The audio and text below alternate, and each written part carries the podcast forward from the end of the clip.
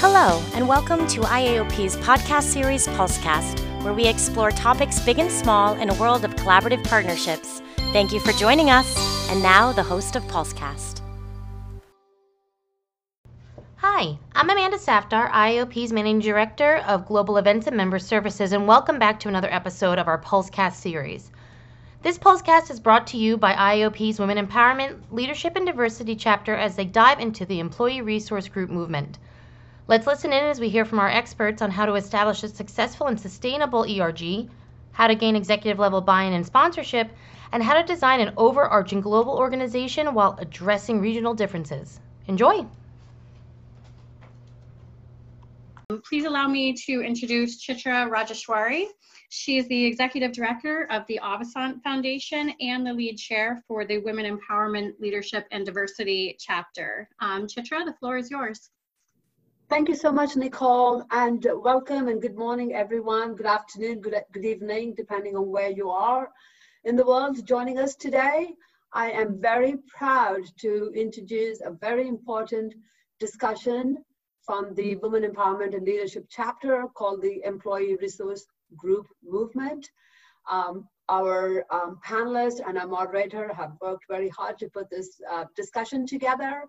And I'm very excited to introduce our moderator for today's um, conversation, um, Heidi Solomon.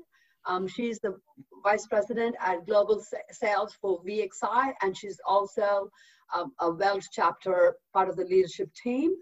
And our distinguished panelists are Bronwyn Justice. She is the Senior Financial Analyst at CBRE, and she also leads the African American Network Group conference chair for CBRE. Um, and then we have Caskey Lewis Clapper, who is the Chief HR Officer for Magellan Health. And lastly, we have Neelam Chauhan, who is the Inclusion and Diversity Leader for Honeywell. I'm sure we are all, we are all excited to hear what you'll have to say, and I'm sure it's going to be a very interesting and um, um, um, a lot of learning um, conversation here. So without any ado, I hand it over to Heidi to moderate. Thank you so much. Thank you, Chitra, for the for the kind introduction. I'm very excited to have um, this, this distinguished panel as part of our discussion today.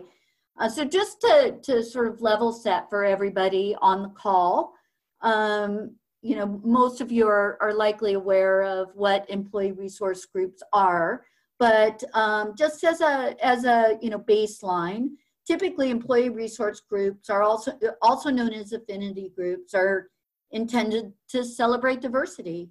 Um, they're voluntary, employee led collectives designed to foster diverse and inclusive workplaces, um, to promote equity and workplace mobility. Uh, you know, some of the other benefits that we've seen um, in, is inclusive of the development of future leaders, uh, increased employee engagement and expanded um, marketplace reach. Uh, interestingly enough, according to a workplace.com uh, report that was recently released, a reported 90% of Fortune 500 companies have ERGs. Some are effective and some, frankly, are not as effective as they could be. So Today, our esteemed panel will discuss what they are doing and what they advise to create a meaningful meaningful ERGs within their organizations that can help transform uh, their com- your company or their companies. So with that, um, thank you again to the panelists for joining, and I'm just going to kick off with a, a few questions. Um, so um, this would be for all three of the panelists. Um, but if uh, if you would please describe the work that you're doing today across the various ERGs in in your organizations, um, that would be great. Um, Bronwyn, why don't we start with you? Um, thank you uh, for having me. I'm uh, quite honored to be a part of this uh, panel, and I am hopeful that I will learn something and, and have something to take away to my organization as well. Currently, I serve as the uh, conference chair for the African American Network Group for CBRE, which is a commercial real estate services company. I've been connected with the uh, ERG group since 2010.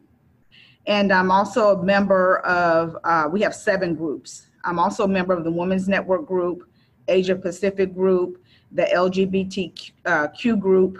And I share that because uh, I do my, my work, my sweat equity, my, my, my service, my gifts are with the African American uh, Network Group, but I'm also a member of those groups so that I can um, be connected to the organization and take advantage of the professional development and the network opportunities um, that the other groups make available. At my company, anyone can be a part of any networking group, even if you don't identify um, with that particular group. So for ANG in particular, we have aligned our goals with three of CBRE's corporate strategies. So that's how we fit uh, overall uh, into the business. And those three strategies are uh, client outcomes, top talent, and culture. So when we strategize and come up with our plan uh, as far as uh, chapter level, the national level, and then uh, what we are going to do on the conference level, those um, strategies serve as our guide um, as to what we will uh, offer our members. Perfect. Thanks. I know we're going to get a lot deeper into that um, uh, during our conversation today as well. Caskey, would you like to share? Sure. And um, my lens is a lens really of creating workforce capability for Magellan. And so we have a strategy around ensuring we're doing that, which necessarily means DCNI is very important to us. Um, the work that we do um, in this area really is is and continues to grow in visibility with every function. So with talent acquisition, with talent management, with analytics and compensation, with um, rubber hits the road work that we're doing within business units. Um, so the, the piece, the ERG piece, really came to life for us when we launched Facebook at Work um, and made a conscious decision to support grassroots efforts. And we've had some really terrific and energetic and passionate groups form from this. And we're working with those groups to learn and to make sure that the strategic infrastructure we're putting in place to create sustainable change in the workforce capability that we're building um, is is help. It, they're helping to shape that basically. That's awesome. Thank you. And Neelam? Sure. Um, and so, similarly to my um, fellow panelists, we also have really embed ERGs into our I&D strategy, and um, we consider them to be our strategic partners. And, and, this is a big pillar for us at Honeywell. And um, essentially, as a strategic partner, they are really helping to align and drive our I&D strategic agenda and initiatives. Um, our ERGs are actually called employee networks. Um, and we really leverage them and empower them to be engaged in a number of activities within our strategy, be it um, driving uh, talent attraction, talent retention, development. Um, they certainly are a, a, strong community and support group, and leveraging that network to, to really connect our employees across a 110 plus thousand organization worldwide. It's uh, it's quite a task. And so having these employee networks is a is a great way for us to connect people um, and really build these mentoring and coaching communities that help to drive our agenda through various initiatives aligned to our overall global strategy. And so we focus on them as talent pools and resources we connect them to our inclusion diversity councils and through that they really are helping to get a lot of the work done as well as us supporting these uh, employee networks with their strategies and, and uh, things that are their top priorities. Perfect, perfect. And I know um, both Caskey and Neelam, uh, as we were prepping for today's meeting, um, you had talked a lot about how there a lot of these groups came from a grassroots effort, but there was also some overlying corporate objectives Would you be willing to address that um, and how you support that? Caskey, what? Um, sure. Sure. So, you know, essentially from a strategy perspective, um, one of the spokes of that strategy is ensuring that um, we're leveraging voice of our team members. And um, the uh, just to give you an example of a group that has just made a lasting impact on me, our Women in Technology um, ERG is um, is a, a, group that um, got together. A, a, couple of amazing women um, did a Zoom video and broadcasted out to the company. And in that video, they just had a really informal dialogue about what they wanted to try to accomplish with this group. And the response was just amazing. And um, the energy and the passion, if you go on Workplace and read um, the strings, it's you can't not have a huge smile on your face and just see amazing things happen. And it's not just a feel good and a connect, although that's uh, it was so clear there was a void and, and it and it helped them fill that void. Um, they invited people from all over the company, men and women, necessarily, to have a, a, a diverse group of employees to be able to share thoughts and ideas on how to champion the kinds of things they were working to make happen. Um, and it, it really evolved into something with teeth in a good way.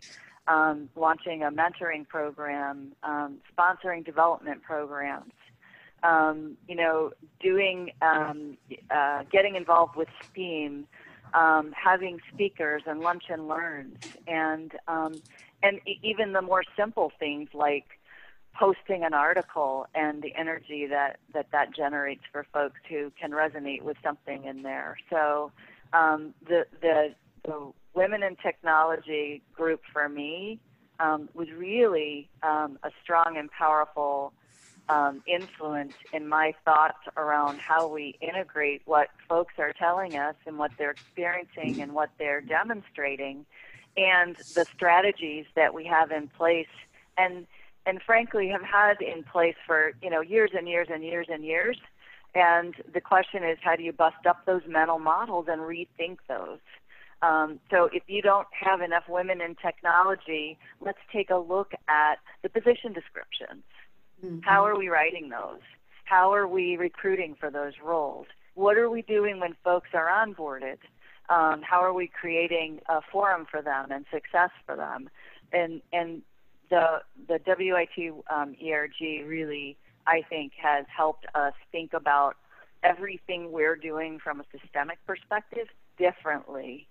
Um, so it's uh, it's been an amazing experience, and it, it is grassroots. It is energy of people who care about this and want to make something happen. In my experience, is that's typically when you're able to change the world in some way. Yeah, I love that. And did that grassroots effort spark other initiatives within the company, other affinity groups, or?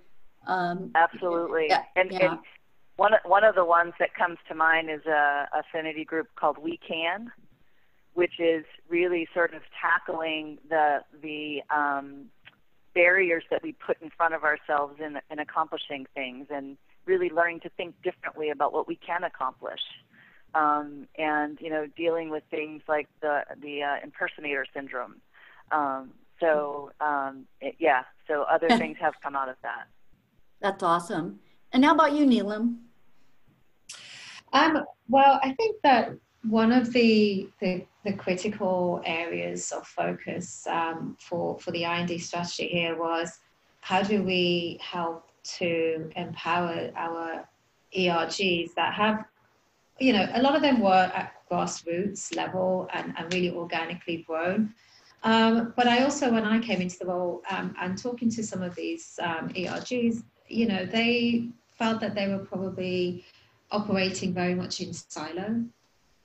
And what was important for them was, you know, um, the executive sponsorship, the the visibility to what they're doing, and also the, the support as well as the allies um, that can help make change happen. And so, um, purposefully, we sh- we shaped the way that our ERGs are operating, and so now they are very much um, structured under a inclusion and diversity network, and, and actually we have an infrastructure in place where they have that support, so they don't feel like they're working in silo, and you know sometimes it can lead to fatigue and i just feel like i'm on this hamster wheel and we're doing all this great work but is it having an impact on our numbers? Is it having an impact on increasing females in leadership positions or um, mentoring and sponsorship and, and, and really helping the members make change happen? And and so a lot of the strategy was you know around how do we empower provide structure and also provide them with um, leadership and cross visibility across all of our organization and our businesses. So those that were grassroots, we've given them some structure and, and then we've also designed and created some employee networks actually from scratch. And, and those are really designed with uh, leaders that are influential in their respective businesses. So we have five businesses across the, the region. So we wanted to make sure that there's the right influential leaders in place who are actually going to help lead and steer the, the direction of the ERGs, but also can connect back to the businesses and be there, be that that that intermediary that brings the sponsorship, the the leadership buy-in, um, and whether it's budgets and funding, but really aligning what they're what they're trying to achieve um, uh, to to the business needs and, and and showcase some of the great things that are going on and how this is a pool of talent that actually can help business grow through their expertise and, and also because they actually look like the customers that we serve. Um, and so we really did a combination of allowing them to organically grassroots, but then we designed them and pulled them into the overarching strategy so that we could actually help empower the ERGs and the work that they're doing. That's great. And Bronwyn, uh, you know, you're involved in a lot of different groups within your organization. Uh, perhaps you can share with our listeners, uh, you know, from your perspective, what are some of the key drivers to successful deployment of ERGs within an organization? So the first thing is top-down support. And uh, at my company, we definitely have our uh, CEO is extremely supportive of our ERG groups and uh, not just in name only. When we have uh, events on the local level, I sit here in Dallas, Texas, and uh, he sits here as well. Uh, he has attended ERG uh, events for the Asia Pacific Network Group. He was at a lunch and learn. He has been at almost all of our conferences for the African American Network Group. So he is there, he is present. His executive leaders uh, that serve as sponsors are also on board. So I think that's number one, you have to have your executive team on board for the ERGs. And then um, from the perspective of working inside, um, you just encourage those that serve in leadership positions um, encourage them not to be discouraged, have them understand that they need to have a positive outlook on things. Um, be critical thinkers because if the budget is not there, you have to be able to figure out a way to accomplish your goals uh, despite that uh, roadblock and then have a strategy mindset. Always be thinking three or four steps ahead of what you can do um, to keep the ball rolling forward. And then work with what you have until you you, you get where you want to be. So that's what I would say are some of the uh, success, uh, key success drivers that I have found personally working with ERG organizations. That's awesome. Neelam, I, I'm curious, you mentioned earlier, you know, uh, some of the items that you look at in terms of success measurement. Um, maybe you and, and Caskey could address you know, what are some of the areas that you look at in terms of delivering a return on investment for the ERGs within the organization? Mm-hmm. Sure, I can I can start that. I think for from the outset, when we started to pull together the infrastructure and the strategy around our employee networks, um, there was a, a clear direction that we need to ensure that all of our ERGs have, you know, direction in terms of what's your purpose, are you an inclusive network, what's your overall objectives, why are those your objectives, you know, what's some of the priority areas that you, you want to drive, um, and then how are we going to measure success. Um, and, and that could come in, in many ways. You know, some of the things that we've been looking at is are your initiatives driving the outcomes that we, we, we need, be it attracting diverse talent to the organization through your events, your conference activities, your campus hiring activities, your strategic external partnering and community, community outreach. Let's see how that's coming back into the organization. Are we having an impact on our social media strategies that we are working on with our ERGs, be it um, you know, more impressions on our sites, more direct traffic coming through our career site, are people applying for positions through an event or an engagement or a social um, campaign. That's a great way to start to see how this is the word is going out both inside the organization's network and also externally. I think the other thing is, is is how is this affecting our metrics as an organization, be it are we hiring more talent? Are we seeing more promotions into leadership positions? Um, do we see retention? You know, is there reduced turnover? Are we really retaining the, the, the members that are coming into these networks because now they feel that they have a place where they belong, they have that community and that support structure. Um, and so these are some of the things, hard metrics, as well as some of the softer ones um, that really can help us to see what we are doing is driving um, the change and moving the needle. And it all really stems from clear charters, objectives, and understanding how we're going to measure success. Perfect. Kaskia, did you want to add anything to that? Sure. I mean, absolutely consistent with what we've just heard. And I think if I look at it from a, a big picture, uh, success means um, innovative, best-in-class results for our customers and our members. Um, so that we're, you know, leveraging our workforce to be able to create amazing things in the healthcare marketplace. Um, I think that um, if you back back up from that, you're looking at hitting goals around, um, you know, uh, for example, women in technology. We want to we want to attract more women to the technology team. We want to see them continue to be promoted. We want to see the, the um, uh, VP and above to be reflective of that, right? Similar to all diversity initiatives around making sure that your employee base is a mirror of the customers and members you're providing services to. Um, I'm going to throw. So I'm going to throw if, out if a. You, if you oh, back, if you, I'm sorry, just one more thing, and then backing into just pure ERG.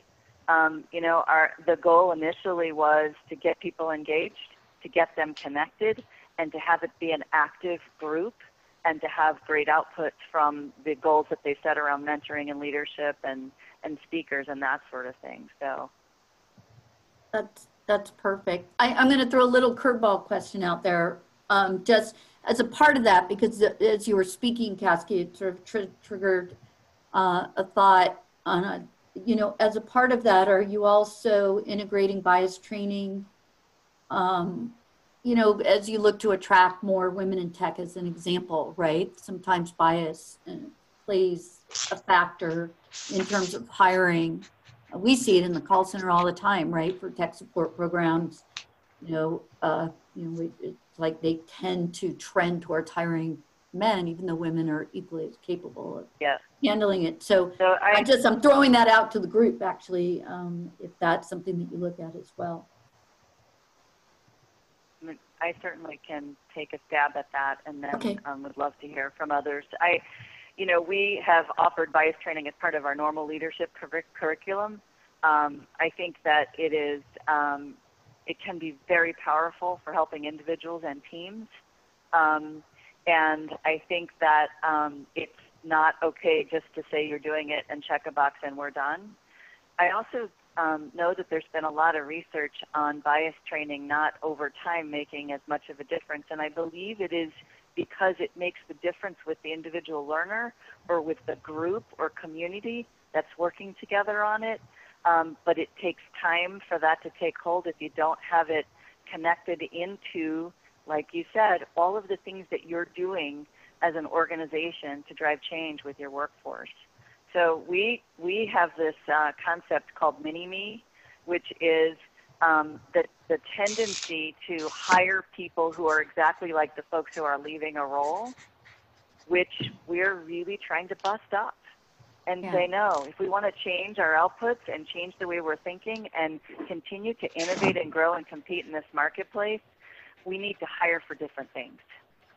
Um, so just to give that example, that's, that's definitely the path that we've been headed down. That's a great example. Bronwyn or Neelam, would you like to add anything to that? Um, yeah, I mean, I, I would say from from our perspective, um, I, I, heard a, a, great quote the other day, and it was around, you know, diverse people should not solely be responsible for diversity. Mm-hmm. And I think it really resonates because um, you know, when we look at um, inclusion and diversity groups or conversations, a lot of it is almost a burden on the diverse individual. How do you get your leaders buy-in? How do you remove bias in the workplace? How are you driving your careers? And I, I, I agree that that absolutely is part of the responsibility, but the focus really for, for, from our perspective is we want to build an inclusive culture, one where everybody has a fair and, and, and equal opportunity to be successful. And therefore, we all need to work towards that shared goal as an organization, um, be it managers, individual contributors, leaders, executives, and uh, employees at, across the board. And so, how are we going to embed inclusion and diversity into our cultural DNA, it has to be really threaded into all our processes and our systems and our day to day. And so I almost think that the, you know, removing the word diversity and actually making it more practical and tangible, removing the word bias and actually embedding it into practical and tangible has really proven to make a difference. And so an example of that would be, you know, as you as you embark on the hiring process, reinforcing and, and, and sending triggers and reminders on the importance of bringing in diverse thinking and as an organization going through transformation and change and innovation how to think about the talent you're bringing into the organization to drive that shared goal um, has I, I, think it's a slight pivot on the language and the way that we, we, we drive conversation with the same outcome. And so I think, you know, bias training in itself is, is, is, is not going to necessarily change an individual, but a program that's really holistic and embedded in all our processes and systems, which includes bias and includes all the other things that are needed, does drive that change. So that's the way we're looking at it. Great advice. And um, I can add to that as well. In our company, our diversity inclusion uh, leadership team that sit on the people side of the business, um, they've really come out with something uh, simple where all employees can can understand how they can contribute to uh, busting up some of the bias behaviors that happen conscious and and, and unconscious and, and just what uh, society has um, put upon us as, as, as, Americans and as people. And uh, that is include everyone, because when you are inclusive, diversity will happen. So be That's a great quote. and make sure that you are looking around and who have you left out? Who have you not included? And it that's who you need to focus on and that's who you need to bring to the table. That's who you need to um, invite to the party and not just invite them to the party but ask them to dance and if they can't dance show them how to dance. And that will drive the diversity. And so bronwyn i'm just to extend that I'm curious as to how, you know, as you create global ERGs, how do you account for some regional differences? So, you know, you have your global affinity groups, but then, you know, you may have, you know, a group in Europe or in the US or, um, you know, around community outreach as an example they may want to focus on different areas so how do you how do you go about approaching that so CBRE is a, a, global company, and we are a real estate business, and so real estate is is extremely localized. So that is our mindset. So what works for real estate uh, for a broker in New York, you cannot do the same thing in Texas. It's just not going to work. So that's kind of the same concept we have applied to our network groups or ERGs, and so for consistency purposes there um, for the top level there's consistency as far as the leaders um, and structures around budgeting and things of that nature. But on the local level to be truly effective you have to do what works for that particular level. An example would be um, we may have um, like for the african american network group in florida we don't have a, a, a huge presence of african american employees so that would be an area where we would probably want to have a virtual um, chapter so people can be connected to the ERG. But in Texas, we have a, a, a large concentration of employees where we can form a chapter and be effective and uh, go out and, and serve the community and, and do things like that. So I have a, a friend who's she's like one of the smartest people I know. And and in one of our talks, she told me, you know, um, don't the golden rule uh, do unto others as you would have them do unto you. And she says she really doesn't follow that. She says really get to know people and treat them the way they want to be treated. So as leaders you have to listen to your erg members and and that may be a little longer um, uh, way to to accomplish your goals but really listen to them and what the needs are and then let that be your guide. Perfect. Anyone else like to add to that? No? All right. So, uh, one of the, and all three of you have actually mentioned this, but uh, maybe we can dig a little bit deeper into getting executive buy-in. So, how did you how did you approach that in terms of you know involving the senior leadership team getting their buy-in, which ultimately results in getting budget allocated, right? Mm-hmm. Yeah, absolutely. Um, I, I, think the, the, the first thing that um, organizations need to to recognize is that um, driving inclusion and diversity does not sit with HR. Um, it does not sit with the, the I&D leader. You know, we provide the structure, the framework, um, best practices, but it really has to sit within the business. And as part of our ERG strategy, we wanted to have our ERGs really um, empowered and, and supported within the business by leadership.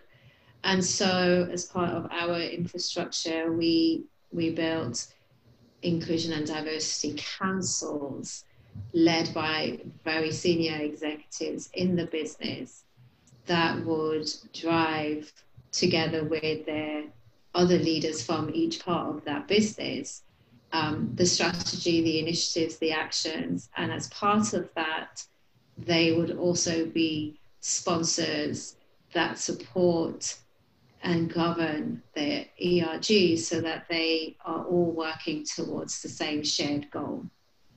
And so instead of it being a bottom up approach, it became suddenly a top down in the sense that, oh, well, we've got great opportunity here with our employee networks. And so, you know, our strategies around we want to have more females in leadership positions or we want to ensure that um, we're driving community outreach programs. I'm like, oh, great. Well, here's your networks. And it's a huge amount of members there that are ready and willing and able. And so it became more of a pull versus a push. And it's worked very well because it became the leader's strategy. And therefore, they actually came and approached our employee networks to, to make things happen. That's great. And, and actually, we got a, a question from one of our listeners today and this uh, it's a it's very timely question actually um, to tag on to this conversation. So um, this is from uh, from Jag, who's a, a semi-retired male executive who's completely on board, by the way. Um, but he says that the panelists mentioned the key role executives play in creating the right culture and corporate view on this topic. But unfortunately, more than 50% of senior executives are male. Uh, could be even higher than that. So that means, you know, a group of male executives have to lead this effort not just be the champion. So the question is, what do you think, and what are the steps that um, we're, you're taking to get the male, not only the executive teams, but the male leaders within the company involved? Mm-hmm. Well, I would I would uh, completely agree with that. And um, it goes back to the point of having the right allies. Um, we have eight inclusion and diversity councils across our whole organization through our businesses and our regions. And um, I believe the number is now four of those eight are actually led by male executives. Um, and it goes back to diverse people solely cannot be responsible for driving inclusion and diversity. And so having male executives, these are, you know, very influential leaders and they are fantastic allies um, that really are, are they, they understand what we're trying to do. They understand the business case. They, they're very on board with um, the the efforts, and a lot of that is because it's all coming down from our CEO. Um, and so, as an organization, we are holding ourselves accountable, um, and that accountability is very much coming from the very top. Perfect. Caskey, would you like to add to that? Sure. And uh, along the same lines, we actually have a what we call a heat map, um, and my experience is when you um, compare people's outputs or results in a team setting, they tend to want to uh, make great things happen. Um, so we, um, I, I, let me just back up for a second. I think it's a really great question, and I wouldn't be honest if I didn't say that I've spent most of my life trying to figure this out, and will probably spend the rest of my life working to figure out how to continue to drive change. Um, first and foremost, I think we've got to choose our organizations carefully. There may be some organizations where it's um, just too difficult for one individual to make the change they need to change. Um, and um, sometimes I think you got to call it um, and just choose differently. And I think that ultimately that's what's happening all over. And organizations who aren't open to considering a different way are very naturally having more and more and more difficulty recruiting great people. Um, secondly, I would say no matter what organization I've ever been in, I don't wait for executive support. Um, life is too short. It's something I have to work on in parallel always, no matter what role I'm in. But the net is um, it, there are so many things we can impact without waiting for an executive to say, okay, I support that. There's so much that we can do. And um, so I, I wouldn't wait for executive support. I would absolutely continue to champion it and drive it in parallel with whatever you're doing.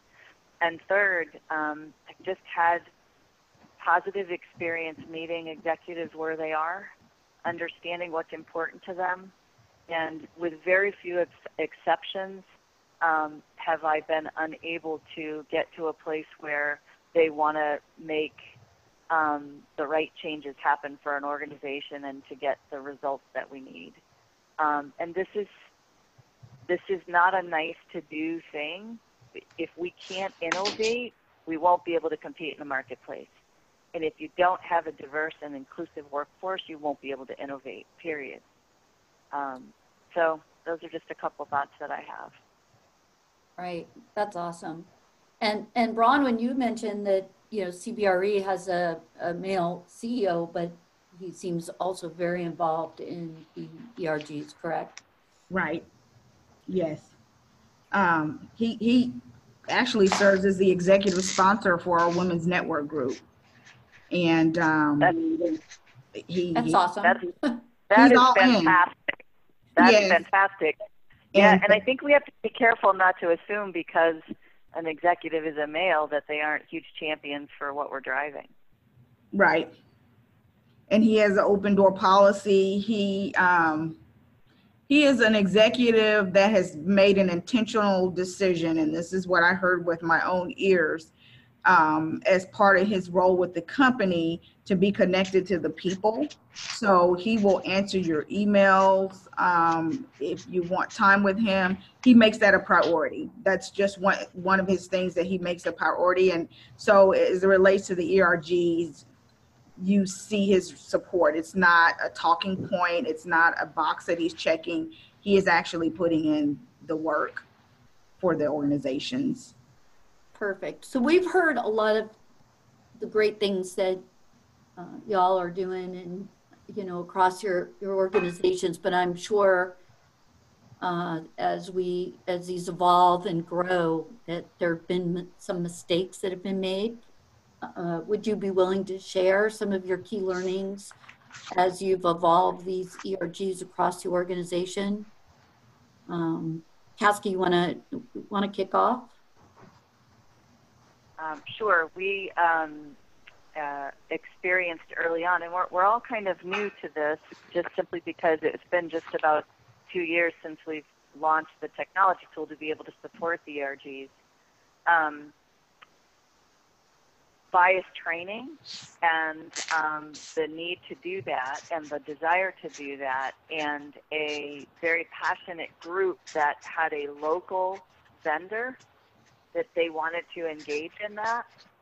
And um, of course, we offer bias training from an a, um, infrastructure perspective overall as part of our learning curriculum. And so we had folks on the learning team who had curated that content, um, and um, folks in the local um, team who wanted to bring in this vendor, which was um, different content, and there was some disagreement around around that. Um, I also think there was a lot of sort of mental modding, model shifting going on, right? Because you have a, a kind of mature organization where you've got leadership that's used to, um, in a learning environment, curating the content. Um, at the same time, you're trying to champion voice and ensuring that everything we're doing is reflective of um, of our team members' um, experiences and lens and the benefit of their input. Um, so we went through a lot to try to figure out, well, okay, there are things that might be um, happening with this vendor that we aren't supportive of as an organization. What do we do with that? Uh, and then, and really coming up with partnering to work together to bring this vendor in and to do an event. Um, so, but it was a, it was bumpy, and uh, I think we made good come of it, and we learned a lot. And um, I'm sure we have a lot more to learn. But that would be uh, an example I could share that we just went through, um, you know, probably about a year ago. Yeah, that's a great example. Neelam, how about how about your organization? Um, I would say that um, some some of the common mistakes is is really around who who's who in the zoo, I guess. Um, and so, yeah, what, uh, Awesome. and what I what I mean by that is, uh, with, uh, with respect, is is you know we have a lot of very passionate people that spend a lot of their t- personal time, energy, and effort in this space and do a lot of great work to support um, their their mission um, and especially in ERGs and it's very well recognized and, and, and admirable. But at the same time, I think what we, we need to make sure is that we have the right leaders um, because if you have just a, a, lot of passionate people, but it doesn't have uh, the, di- the direction, there's no clear objectives and purpose, and it's, it's not aligned to the strategies, all the things we just talked about today are, are going to be a struggle the buy in, the, the leadership, the executive support, uh, the budgets, um, uh, and making change happen. So I think that, you know, um, a lot of the, the mistakes I've seen is that this person's very, very passionate and energetic about it. Wonderful. Um, let's give them a, a, an assigned role, and this is what they will be doing. But are they going to be the right leader to make change happen? And I and I, I know that that can sometimes be an uncomfortable conversation, but we have to get very comfortable with uncomfortableness in this space. And you know, it's it's really making sure that the right people are on board because there's a lot of work to do in this space, and, and um, we want the right we want the right um, leaders there. Yeah. Right, Sim Bronwyn. So that I, am going to kind of echo um, some of the same things that have already been said, but I've, I've learned from all of my mistakes, and I've now evolved to the point that I'm appreciative of my mistakes because as I look back, um, that's where the the best lessons have been learned and what has stuck with me most. And I, I think uh, that is true for the ERG organizations as well. So at this point, we, we recently had like a, a, a roundtable with a lot of the diversity uh, leads uh, uh, in the company. And, and one of the things that was common amongst the group was um, about leadership and, and making sure that you are putting the correct people in place. Um, so for me, I would like to personally take more time to truly understand the motive of people uh, that that wish to serve in a leadership capacity or that would accept an appointment to serve in a leadership capacity. And uh, you know, in addition to the passion, they need to have the skill set and a servant's heart and the desire to um, you know be excellent in everything that they do. And because when you put the wrong person in the position, it slows you down on executing on your vision, on your goals, and sometimes it takes the focus away from the group because um, you have those that are not contributing in the way uh, that it's needed for the organization to move forward. So just really slowing down and, and, and being more conscious about the folks that you put in um, various positions just to make sure it's a correct fit. And that's hard because most of these are volunteer positions, right? So, um, how, you know, what's your recommendation on how to go about that screening process? You don't want to deter the passion, right? Right. What has worked well for me, um, because with the conference, it's a program that has uh, occurred. Uh, right now, we're on a biannual uh, cadence. Mm-hmm. So working on the committee level, like, uh, you know, that uh, granular level, and you can see the work that people have actually put in. And then those are the ones that you go to first um, because you know their skill set, you know their personality, you know that, um, you know, they, they operate with some integrity. So those are the ones that you would go to first. And then for those that um, you may not have any history with. You know, you can put them somewhere, but make sure it's it's if if it doesn't work out and you have to take over, make sure that you have the bandwidth to do that. And, and if, you, if you don't, then I wouldn't recommend um, putting them in that position. And then you also have to create a culture of this uh, group is a safe place because we are here to learn so you are going to get feedback. And if it's it's not criticism, it's coaching. Everybody needs a coach. Michael Phelps has a coach, Serena Williams has a coach, Simone Biles has a coach. They're the best at what they do, but they still need a coach. So if you get feedback, it's be, it's because it's coming from a good place in our heart and we want you to be better.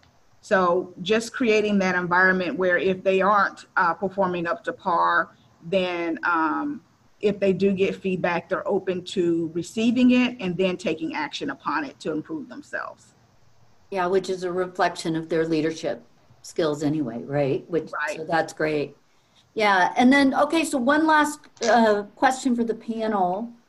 Um, you know, if you could give one piece of advice to our listeners, you know, could be more than one, but if uh, you know that they could take away if they're in the process of creating an ERG within their organization or expanding an ERG, uh, that they could uh, deploy immediately to affect change. So, Caskey, do you want to start? Um, sure. So I think uh, I would say try and fail and try something else. Um, I think that we put pressure on ourselves to need things to be perfect, or at least I have in my past. and um, typically, when something's perfect, it, there's something that's really wrong. um, so I, I am a, a huge proponent of being a learner and benefit from people who are kind enough and courageous enough to help me learn. Um, so I really get a lot of energy from just trying things, not irresponsibly, um, but taking risk, smart risk, to try to make something different happen and occur and be sustainable. So I think um, I, I've been working really hard to learn how to fail and to see that as something that will help me get better and help me um, change an environment in a very different way. So, I'm not sure if that makes sense, but just learning to not need it to be perfect and do something. Love that. Neelam, how about you?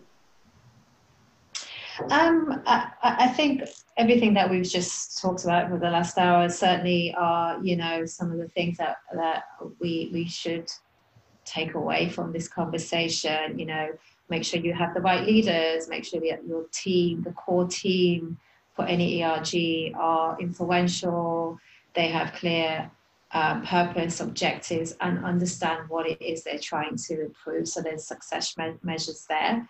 Um, uh, but I, I would say, in addition to that, you know, um, we, we haven't necessarily talked about it so much yet, but understand the role that particularly that mid-level manager has in an organization and uh, the influ- impact and influence they have. In addition to leadership and executives but a lot of the work happens at that that, that middle of an organization.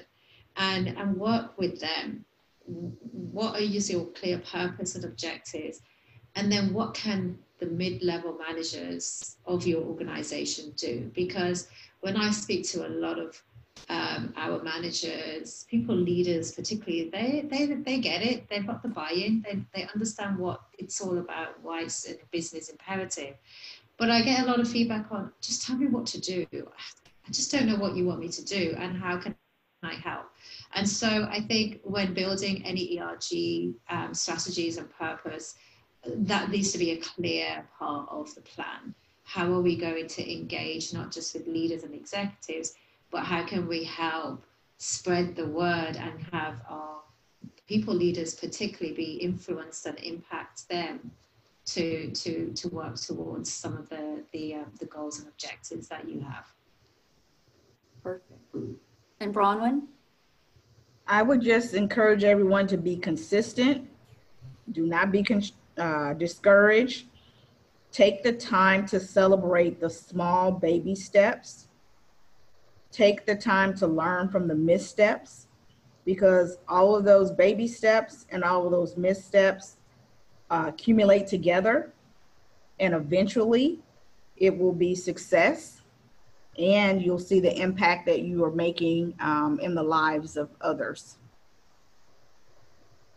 That's great advice. Well, thank you to all three of our panelists today. I know I learned a lot from this discussion and appreciate your wisdom. And with that, I'll turn it over to Chitra, or I believe Debbie Hamill, uh, uh, the IAOP CEO, is on the phone as well. Thank you. Hi, Chitra. Do you want to say anything before I wrap it up? No, Debbie, you can go for a Fantastic panel, incredible information, so much, so much. I learned so much from the three of you. Really fascinating conversation. Thank you all so much, and thank you, Heidi. Over to you, Debbie. Okay, great. Thank you, Chitra. Yeah, let me add my thanks very much uh, for everyone that joined us today. And on behalf of IAOP and its global membership, uh, a special thanks to the leadership of the Women Empowerment Leadership and Diversity Chapter for their hard work and their determination in creating this timely program. Um, it's through this dedication that we're able to offer such an array of programming live right at your desk or you know playback at your convenience uh, and to add to chitra's remarks thanks to this fantastic panel, I did learn a tremendous amount from this program.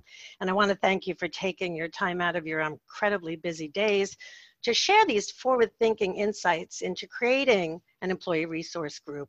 Why it's essential. Um, I really honestly learned a tremendous amount. ERGs, I now realize, among many other reasons, connect people. And through this connection, divorce verses are heard and amazing things happened. Um, I'm thinking about how we might actually build on this down the road. Maybe we should have a follow up session on this sometime because there's so much more I think we can dive into. And I think as we move forward, this will become more and more important. So, should you wish to learn more about creating an ERG, I'm sure the speakers on this panel, as well as this chapter leadership team, would welcome your comments and your input. So feel free to reach out to any one of the chapter leaders or to me, and we can get you connected. Um, don't forget the program will be available online so you can replay it, share it with your networks, some of your colleagues, and let's just um, get involved.